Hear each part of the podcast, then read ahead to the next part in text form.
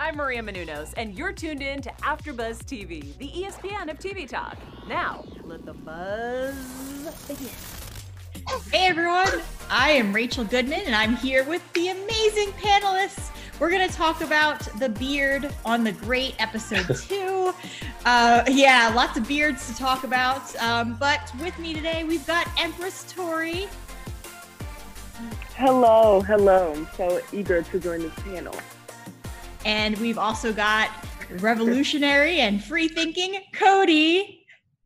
Hello, everybody. awesome. So before we dive in, um, just be sure to stay tuned until the end because we do have some news and we're going to do our predictions.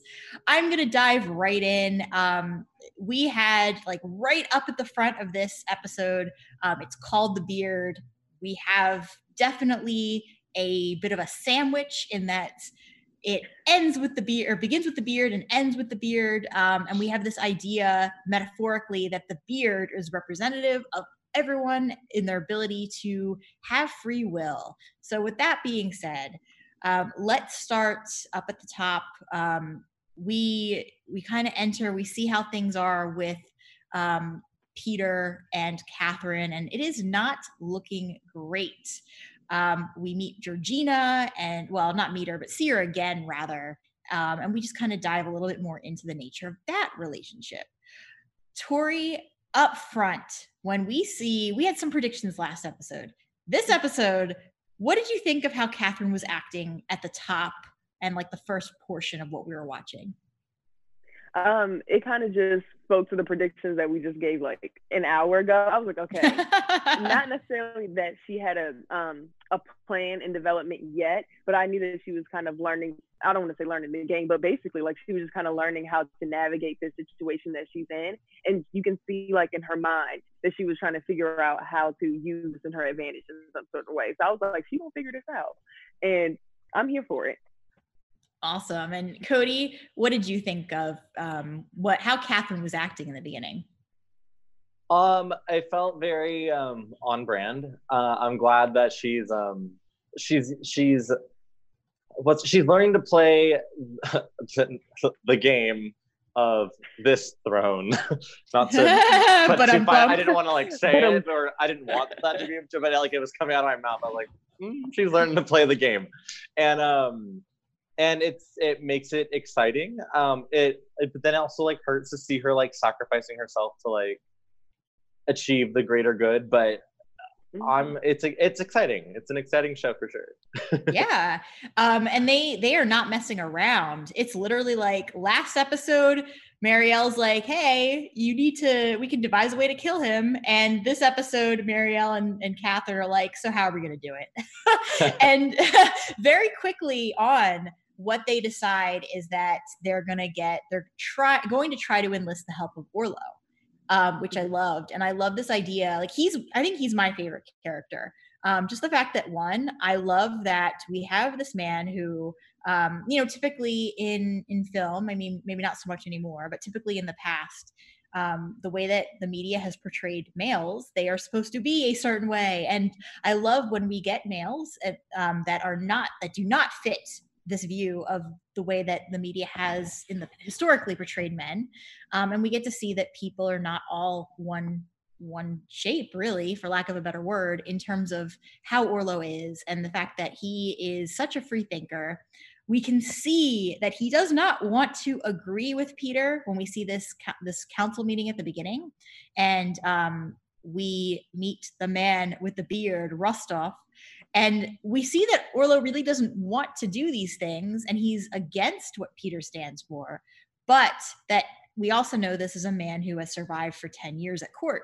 And to survive under Peter III, that says a lot about what you're willing to do in terms of survival. So, Tori, we get the scene with Rostov. Um, we get the beard, which is the namesake of the episode what did you think of this moment and what did you think of orlo and how he was reacting um, to this um it was it was i know this is a satire but in a way it was still uncomfortable to watch because i mean that's something that we now in society nobody thinks twice especially um, in the circumstances that we're in. A lot of people are shaving their uh, beards, growing their hair out, doing whatever they want. And so something that you realize you don't even have to second guess is now you're seeing it on the screen and you have to walk up to the emperor and ask permission to keep your beard just seems so ridiculous. It just like it almost seems like uh, like unheard of, even though we know that it is. Like these things happen all the time. So it was kind of like, geez, like this is very unfortunate because this is just solely on the opinion of Peter. Like all of the decisions are made by him because we know this he's emperor. Yes, that's how power works. But um, it definitely you definitely got to see the dynamic of the um would it be the court as a whole? Just how like you said, everybody is so willing to just survive and whatever that means for them. If that means agreeing, if that means um, opposing someone else, if that means just not saying anything, you just have to. I think it's interesting to see which one each person values more, whether it's their own lives or their own thoughts. And unfortunately, in this situation, they have to choose between the two. And I think this scene just kind of showed where everybody fit into that spectrum. Yeah. And that's what I love about the show is that it's very allegorical in terms of what we mm-hmm. are going through in today's society. And that's that's what I think the point is, is not necessarily to be historically accurate, but to show us without without people don't like it when you criticize them directly. And so this is indirectly criticizing what we do have and trying to show how ridiculous it is that, you know, obviously no one is telling the, the reality is uh, no one it does sound ridiculous whether someone can have a beard or not have a beard but it, the beard is so representative of free will and freedom. Mm-hmm. and so we see orlo kind of going through the notions in the process and trying to figure out what you know how he can survive in this new changing climate. Now as all this is happening we get catherine who is advocating for someone like orlo to help her Cody, what did you think of the what we were seeing with Catherine in this episode? So obviously, at first she's tr- she's just being herself, but then we start to see a shift. What do you think of all of that? Um, I think it's smart. I think it's strategic of her. Um, it's ironic that she's trying to plan to kill him, and then five minutes later, he's saying, "I'm just gonna kill her. I don't want this anymore." But then it's clear that she has allies because there are at least a couple people, at least a few people in the court, in the palace, however you it that are like, hey, be careful, he wants you dead. Or um the man the guy I'm not good with names, it's gonna take me a minute to remember everybody's name, but the the minister or the priest person Archibald. Archibald, he's like he's like, I just got a vision from God that blah blah blah. And she's like, All right, I'll be happy. And it's mm-hmm. she's it's kind of like what we said. Like we we said last episode, we were all talking that she's going to be smart and she's going to find a different way to get her way. And um, I am I like it. I'm happy. I like her, and I like her. I guess she's conniving. I kind of I like her sneakiness. yeah, um, I think for me, what was interesting is they keep upping the ante in terms of how bad these things are getting. Like when we see the dog, that poor, uh, just the raccoon and the dog being forced yeah, these, into they are yeah. heathens in like the middle of the party like oh let's just bring a log in and have these two animals fight in it. It's just like like this is like high society? This is what they do? Like yeah, yeah it's ridiculous. Um tori did you did you want to add to that too no, I was just saying, like, these poor animals cannot catch a break. First episode, it was a bear. Now it was this raccoon. And Loki, the dog, had to go through a traumatic experience, too. I was like, you know what? They're not pet lovers. For no, sure. not at all. And so poor Catherine, she obviously does not come from a society where they do this. Um, mm-hmm. Yeah. And I, I, love how they, uh, at one point, they make fun of her for being Austrian um, which is interesting because the real Catherine was actually part of the Prussian um, d- dynasty, for lack of a better word. Um, she was born in Poland, was Prussian, and uh, there was, I mean, the well, yeah. So not with yeah, just to kind of add a little bit of history there. Um, but they do make that comment about her being Austrian, and that's why she is how she is. I was like, okay, fine, if they if that's what they want to say. Um, so we get to the point where Catherine um, realizes that she's going to need to approach Orlo. And so she sets up a meeting. And Marial, thinking that this is, she needs to seduce Orlo, suggests that she eat oysters and drink and like act a certain way and the scene was brilliant i was like okay this is it was so cleverly written and to see two people one of which is royalty and the other who is in the the emperor's court to see how awkward it was uh, it was such you would not expect that um, from two people who are in that place of power um, but uh, tori what do you think about that and what we saw it was a funny scene to watch, like her really trying to set herself up to do it. And I think, like, even though it was hilarious, I was like, like you said, Rachel, we just kind of see what, and or Cody, one of you guys said said it, how she's willing to put herself to the side to do something that's for a greater good. Because I mean, we all know that she didn't want to do it, but she was like, okay, let me eat these oysters. You know, it looks like she has no interest of eating an oyster ever again. Let me throw back these uh these glasses of champagne so that I can get this done. And so I was just like, oh, that's so unfortunate. But I think it kind of in a way it's going to bring them closer but it was so funny to watch because both of them were so bad at catching the hints and i was just like please just at this point put the champagne down and say listen this is my plan. Are you with it or not? Because that awkwardness leading up to the question after she blurted it out in the garden, I was like, this is terrible. This is terrible. it was so awkward, but it was also like, yeah, it was just so awkward. And um, then we get to the next scene, which I thought was even more funny. Like last episode, I really wasn't laughing too much, even though I found everything amusing. This episode, I was laughing a lot, especially when we get to the moment where Peter is trying to basically, in his own odd way, um like have the olive olive branch between the two of them where he they kind of figure out an arrangement. And the moment where peter is like touche and i was like no. He didn't just think that he said touche did he? And like I, and, and catherine's like touche? Did you mean touche? And cody what did you think of that scene in general uh, between Peter and Catherine. that moment was definitely chuckle worthy. I, I yeah. got a good laugh out of me. Um, I did. I mean, I appreciate the scene. I see what Peter is going for, or at least trying to go for. Um, and I do like that Catherine. She was very open to it and accepting of it, and then, but I do like at the end, she still was like, mm, "But no, I'm I'm me, and I'm gonna do me." to i mean eventually would have been to her demise but she it was it was very nice that he took his aunt's advice to try and make her happy even though he just doesn't get how to do that yeah. And kind of going to Tori's point from the last um, episode, where we had discussed that sometimes when you're in a certain place in society, you're a product of that. Um, kind of going off what you said, Tori, I feel like Peter is in the same situation where mm-hmm. partially the reason he is the way he is is because of his upbringing, as we kind of started to learn um, with the cruelty and just the way that the family was, but also because he's been raised to believe that he is greatness and that he is the mm-hmm. great, even if he's not Peter the Great. That was his father, uh, as pointed out by Catherine, or as pointed out by Peter, really, at the beginning of the episode. But um, what I found interesting, like you said, Cody, about this the way Catherine's acting, which it would have led to her demise. We get that scene while Peter's hunting with his men. we get that scene where Peter does want to kill her, and he reaches out to his mm-hmm. council, uh, council, and literally says, "This is what I want to do." And surprisingly, um, the Archbishop was actually saying he shouldn't do that Cody, uh, what did you what did you think about that scene?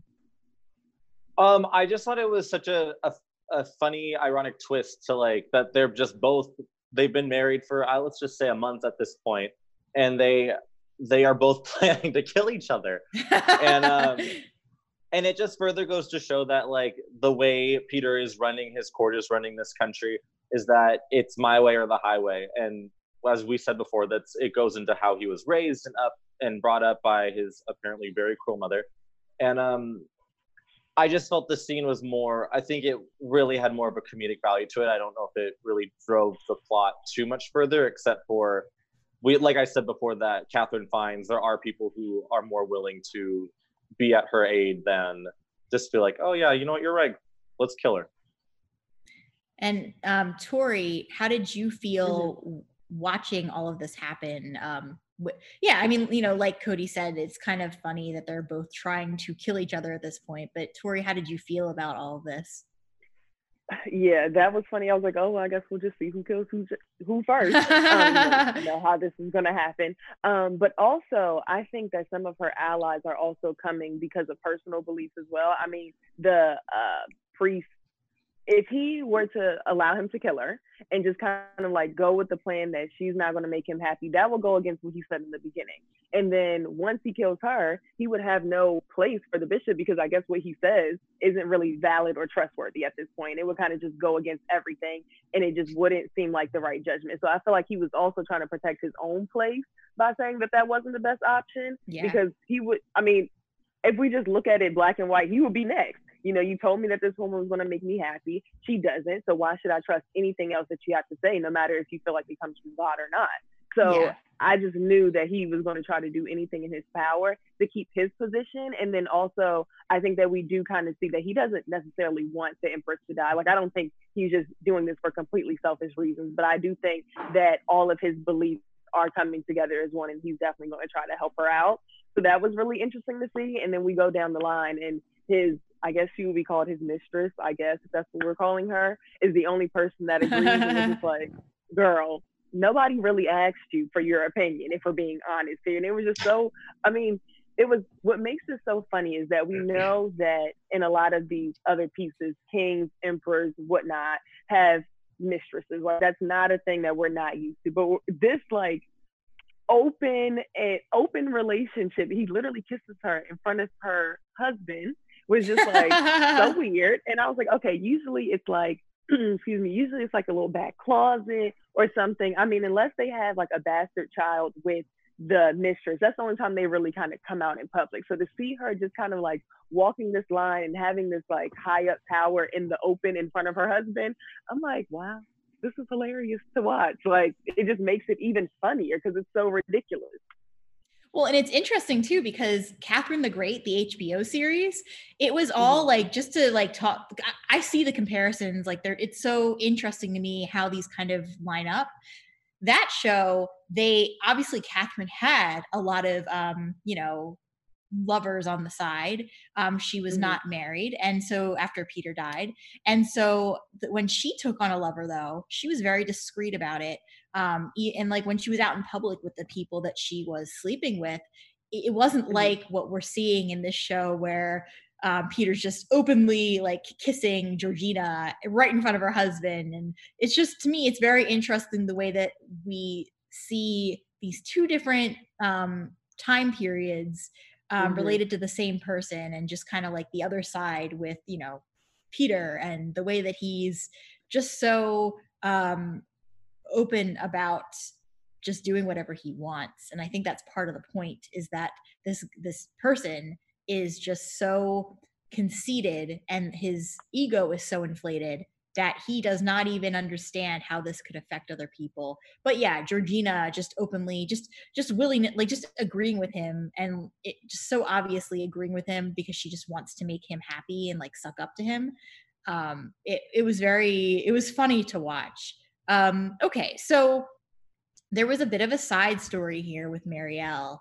Um, and to mm-hmm. me, this was not mm-hmm. funny at all um, with her getting flogged um, by Lady Svenska and those guards. So obviously, Lady Svenska didn't actually do the flogging, but um, she had her guards do this to her to put her in her place. And the fact that Marial didn't even want people to know, but we kind of have the Archbishop stepping up he seems to actually care a lot about her. Um, so, Cody, what did you think of all of this? Um, it, was it was heart wrenching because at first I didn't know where she like enters that room and it was like where where is she sneaking off to? And it's I gathered quickly I was like, oh, this is her old apartment in the palace, and that's like her old dog. And then then she leaves and they gets flogged.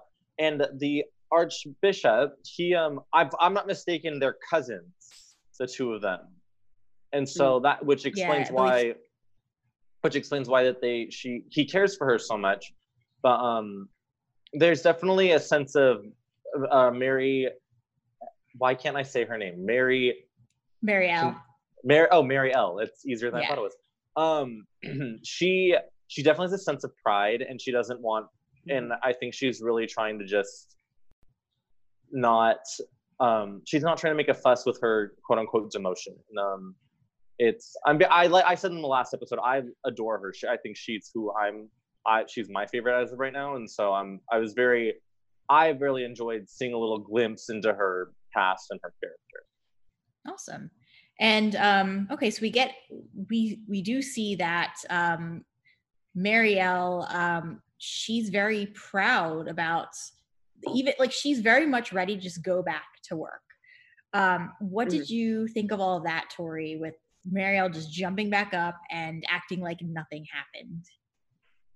I wasn't surprised, honestly. Like I really wasn't. And to just kind of go back to when she was caught. I don't know if you guys caught it, but when she was going into the room, it kind of looked as if the camera was looking around the corner. So I felt like somebody was watching her. I just wasn't sure. I wasn't sure if it was somebody watching her or if they just kind of went to play up the fact that she was sneaking to somewhere that she shouldn't have been. So I was kind of curious, like in the back of my head, like, hmm, I wonder if somebody's following her. And unfortunately, they were but I wasn't really surprised that she didn't really want to say anything because if she said something, what was anybody going to do about it? I mean, she has we see the position that she has and we see the position that the lady who um, calls the guards on her has. And I just feel like it wouldn't have worked out in her favor. Like her complaining about it wouldn't have really changed anything. And if it did, it probably would have changed it for the worse. And she's already in a not so great situation. So I think she was just kind of like, I wasn't trying to make a fuss in the first place, and I'm not trying to make a fuss now. I mean, she wasn't really sneaking around or trying to be nosy. She was just kind of checking on the place that she used to call home. And clearly,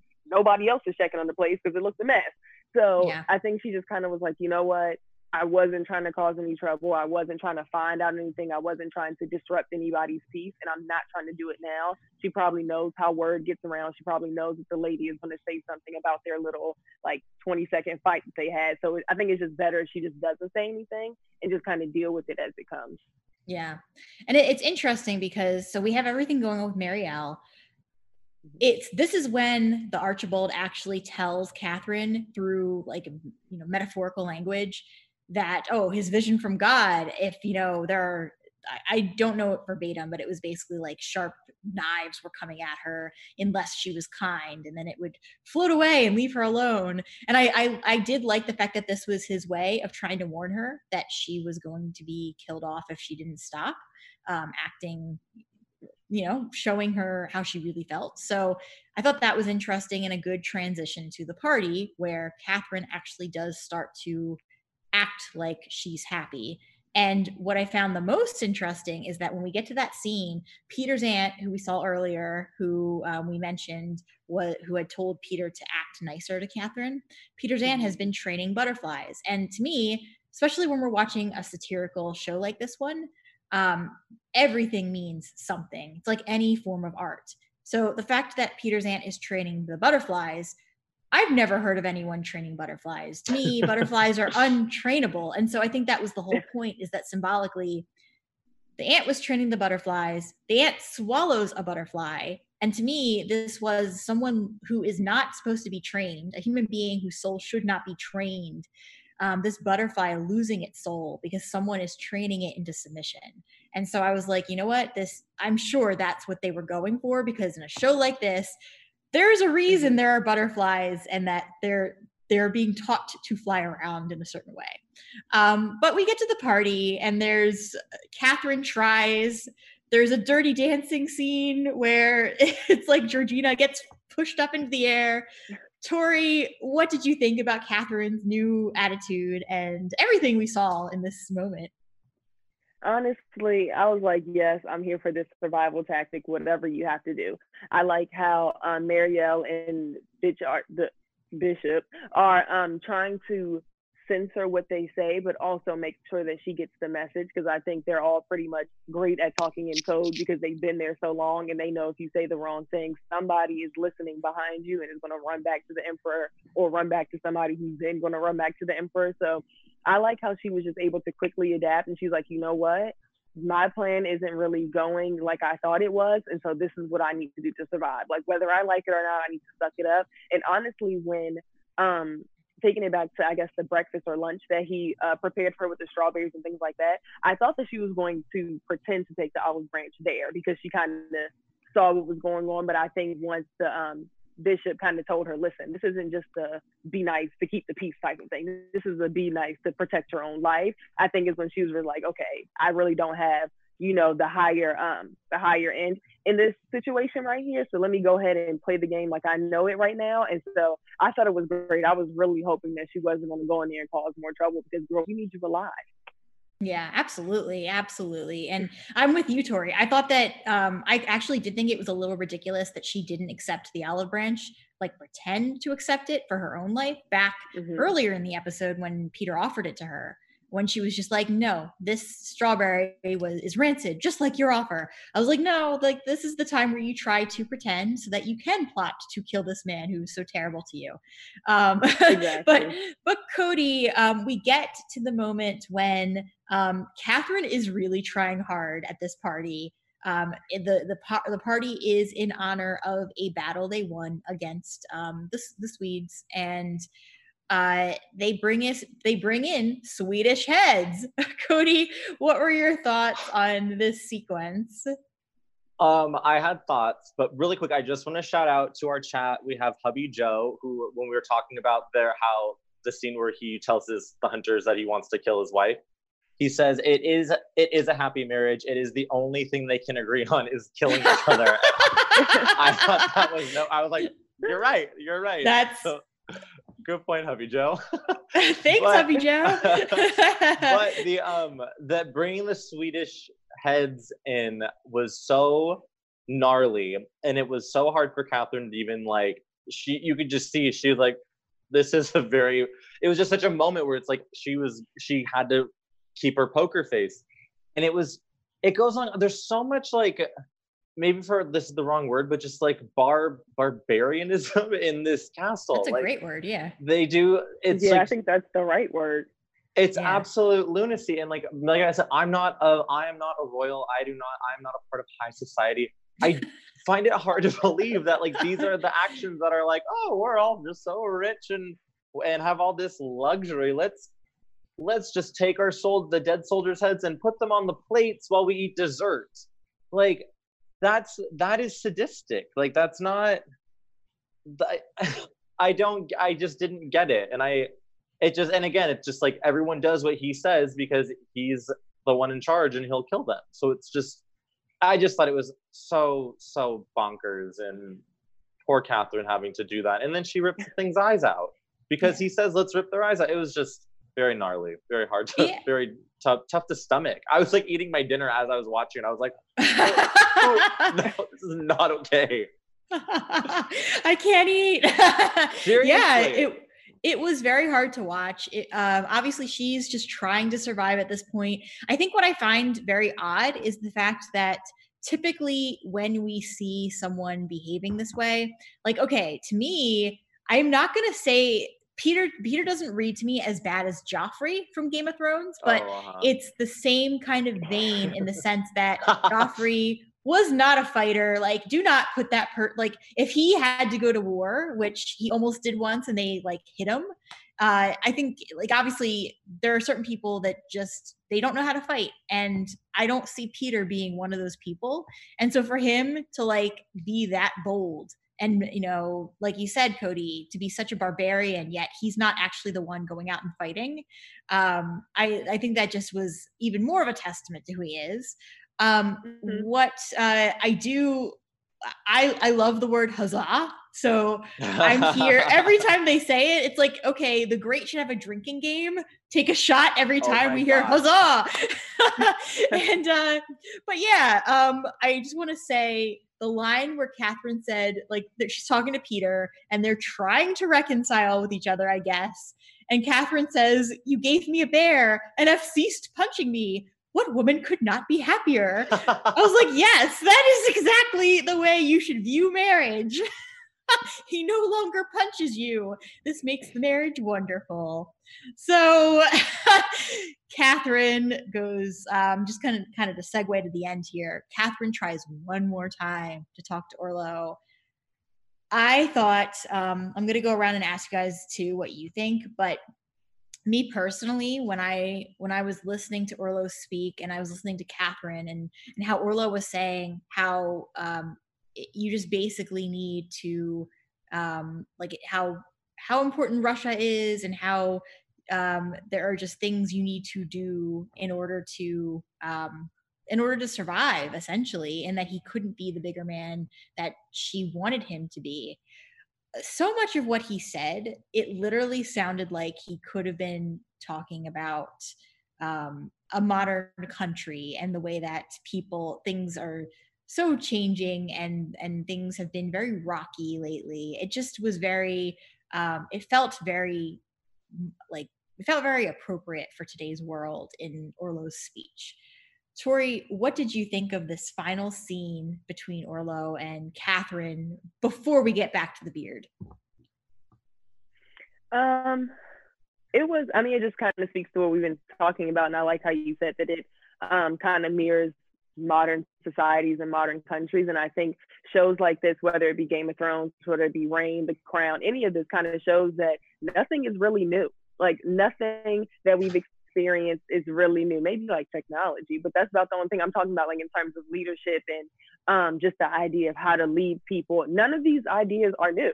So I love when shows are showing us that um, showing the showing us the things that we need to value in order to make a city, civilization, country, whatever work. And so it was just kind of like I felt for um I almost wanted to call him Count Olaf, and that's not his name, but I felt for him because like we said earlier it's just kind of like you have to pick in this situation do i value my life or do i value this greater good that could possibly risk me my life like am i willing to stand on what i believe in or do i do what i've been doing for the past 10 years and i think it's very it's very hard to get out of a comfort zone, whether it be standing up to an emperor or simply deciding to go to the gym and make it a habit. Like it's extremely, that's an uncomfortable thing to ask someone to do that they've been doing for 10 years to now you've probably never stood up to an emperor before. And now I want you to do it. And now I yeah. also want you to help me kill him. Like, mm, okay, that's a lot. Like that's not really what, that's not really my role here. You know, you find your corner and you stay in it And so yeah. it was just kind of like I definitely understood what he was going through, and I wasn't I wouldn't be surprised if he chose uh, either or. But yeah, I just kind of feel like uh, Catherine kind of has to understand that you're asking people who have found a way of life for 10 years to just up and change it because it's not right. Yeah, exactly. That, I, I love how you put that, Toree. Um, the thing with Orlo is he just, he, he loves words and he made that very clear in this conversation but he also believes them to be very poetic and romantic and not reality. Mm-hmm. And so it's this tug of war between Orlo and Catherine. And um, we kind of, you know, we finally get to that end scene where um, things do not go for Orlo the way that he believes they're going to go, with all of the councilmen standing up and saying, hey, um, just for this one thing, don't make like don't make him shave. But things do not go the way that Orlo believes they're going to go, which I think is finally what breaks him and makes him realize he needs to do something. Um, and we we know that uh, Peter gave him the knife and said, "You need to shave him." We don't know what happened between that point and when Orlo goes to Catherine's chambers, but presumably there was a fight and uh, there's blood all over um, Orlo when he arrives to see Catherine. What I loved about it, and I okay, I'm just gonna say I'm a huge Star Wars fan.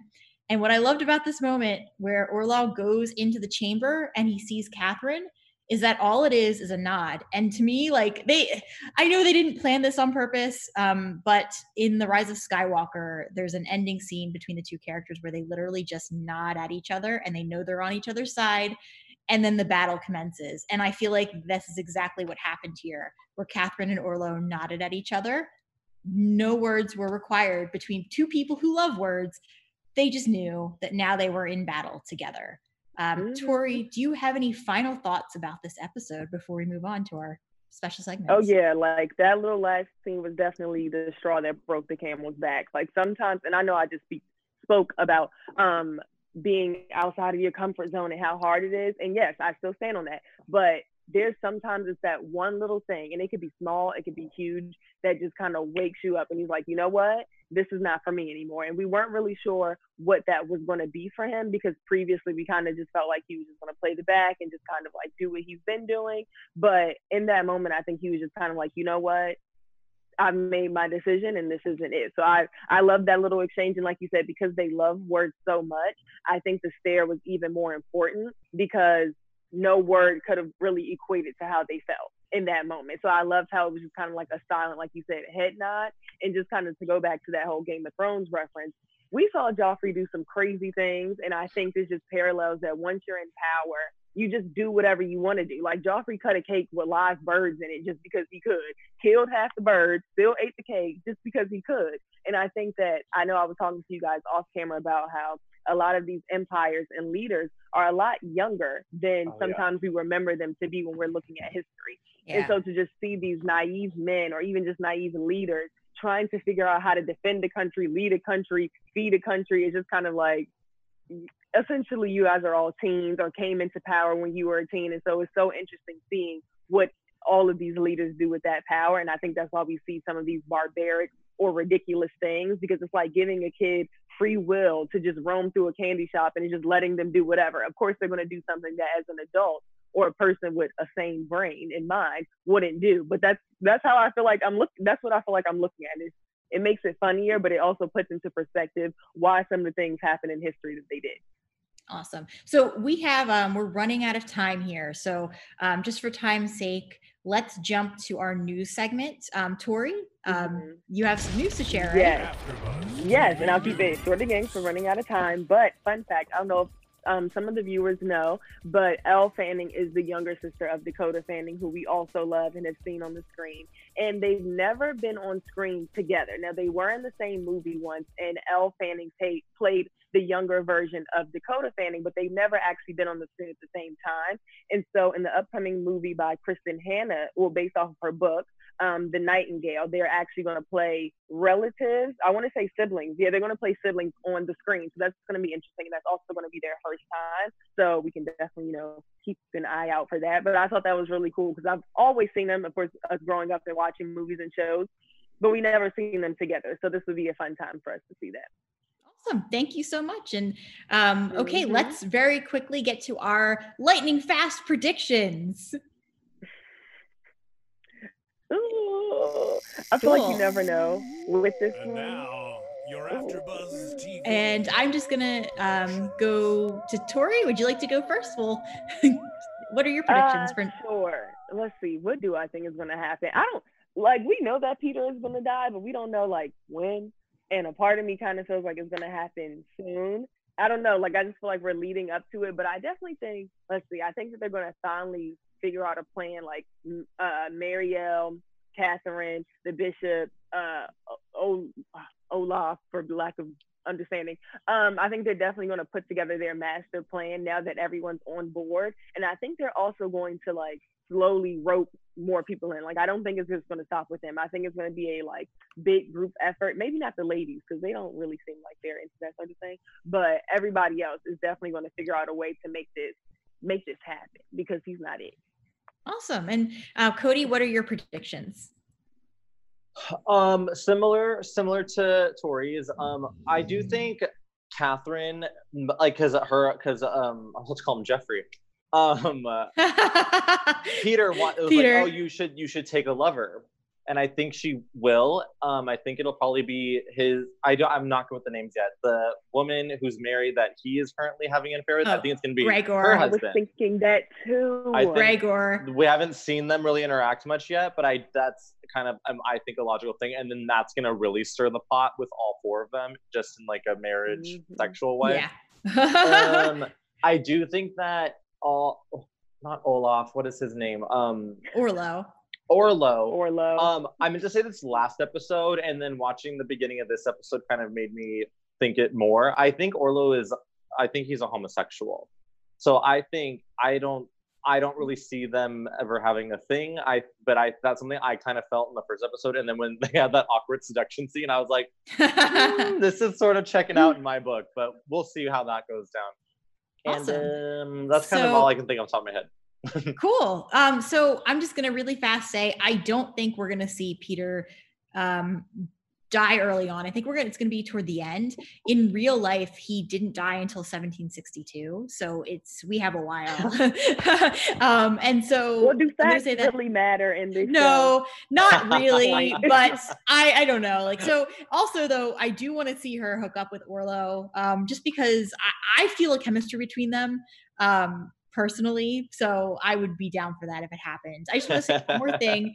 Um, we'll the the creator of the Great, Tony McNamara, actually has a podcast called Right On, and it's all about um, the script with the about the Great. So if you would like to catch more about um, the process and the writing process uh, specifically with the show, you can catch his podcast online.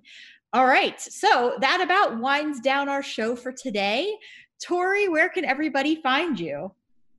Yes, you guys can find me on Instagram at Toxic Model, or you can find me on Twitter at Toree with two E's. I've also written some articles for AfterBuzz. So if you just want to click around the website, go check out some of my writing. Awesome. And Cody, where can everyone find you? I am on Twitter as Cody underscore F and on Instagram as Cody F. Awesome. And uh, you can find me on Twitter at Rach Goodman, or you can find me pretty much anywhere at my at Rachel Radner, which is my pen name for my writing. You can find my books on Amazon, um, as well as my articles on AfterBuzz TV's website. Um, yeah, if you want to check out any of my writing. So uh, we will catch you guys tomorrow. Um, believe we're recording two more episodes. Um, I will not be on the show uh, tomorrow, but I'll catch you guys on Tuesday. Until then, Bye, everybody. Bye. Our founder, Kevin Undergaro, and me, Maria Menounos, would like to thank you for tuning in to AfterBuzz TV. Remember, we're not just the first, we're the biggest in the world, and we're the only destination for all your favorite TV shows. Whatever you crave, we've got it. So go to AfterBuzzTV.com and check out our lineup. Buzz you later. the views expressed herein are those of the hosts only and do not necessarily reflect the views of AfterBuzz TV or its owners or principals.